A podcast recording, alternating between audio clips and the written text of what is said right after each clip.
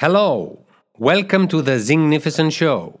Tune in and discover how you are creating everything in your life, inside and out. In this episode, we are discussing mental and emotional attachments.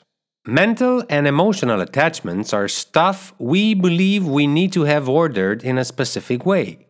So, in various situations, we feel safe about ourselves no matter what the situations are. The mental emotional attachments are unconscious attitudes and sets of preconceived behaviors we have and automatically display regarding any given situation. We use these attitudes to avoid a direct, simple, and clear approach to various situations in life.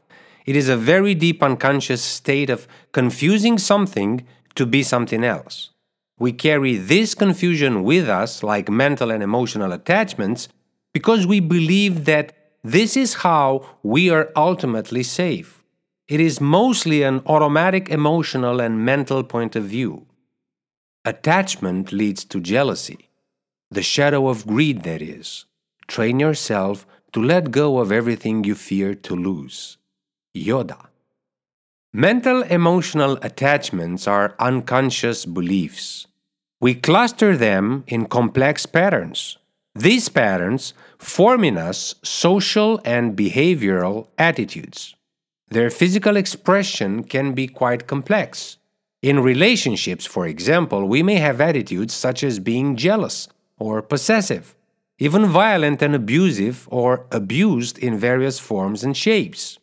Regarding our own perception about ourselves, we may believe we need to always have to do stuff. Constant work we don't really enjoy, mental restlessness, constant busyness, or constant distress and imagined sicknesses so we get a sense of self worth.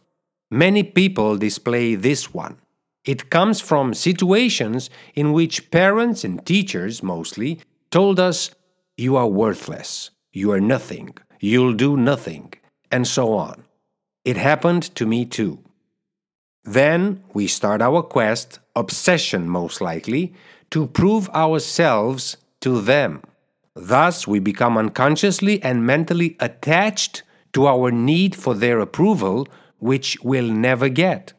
In reality, we don't need it, but since these attachments are unconscious, most of the time we don't realize we are displaying them. I've spent most of my life so far doing this.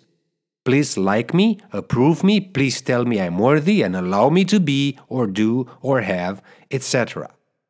Now, I just love myself and I'm happy and grateful for who I am, what I have, and what I do.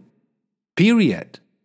Another big one is our attachment to belong with institutionalized religions in any form, so we again get the feeling of being worthy, of belonging, of grouping, of righteousness. Thus, we avoid self discovery and the direct experience of divinity, of cosmos, of all that is, no matter how we call it. Ultimately, we have to let go of all this stuff that we put in our own way to avoid aspects of ourselves we don't really want or are not ready to see yet, allow, and accept.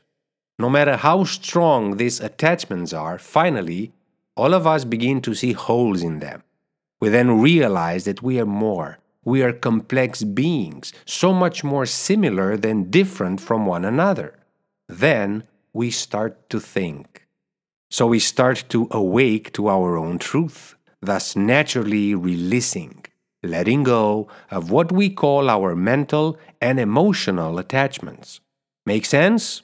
If you liked our little episode here, you will love all the other episodes we're hosting for you at zingnificent.com. In the coming episode, we'll discuss prayer. What is it? Until we meet again, be well.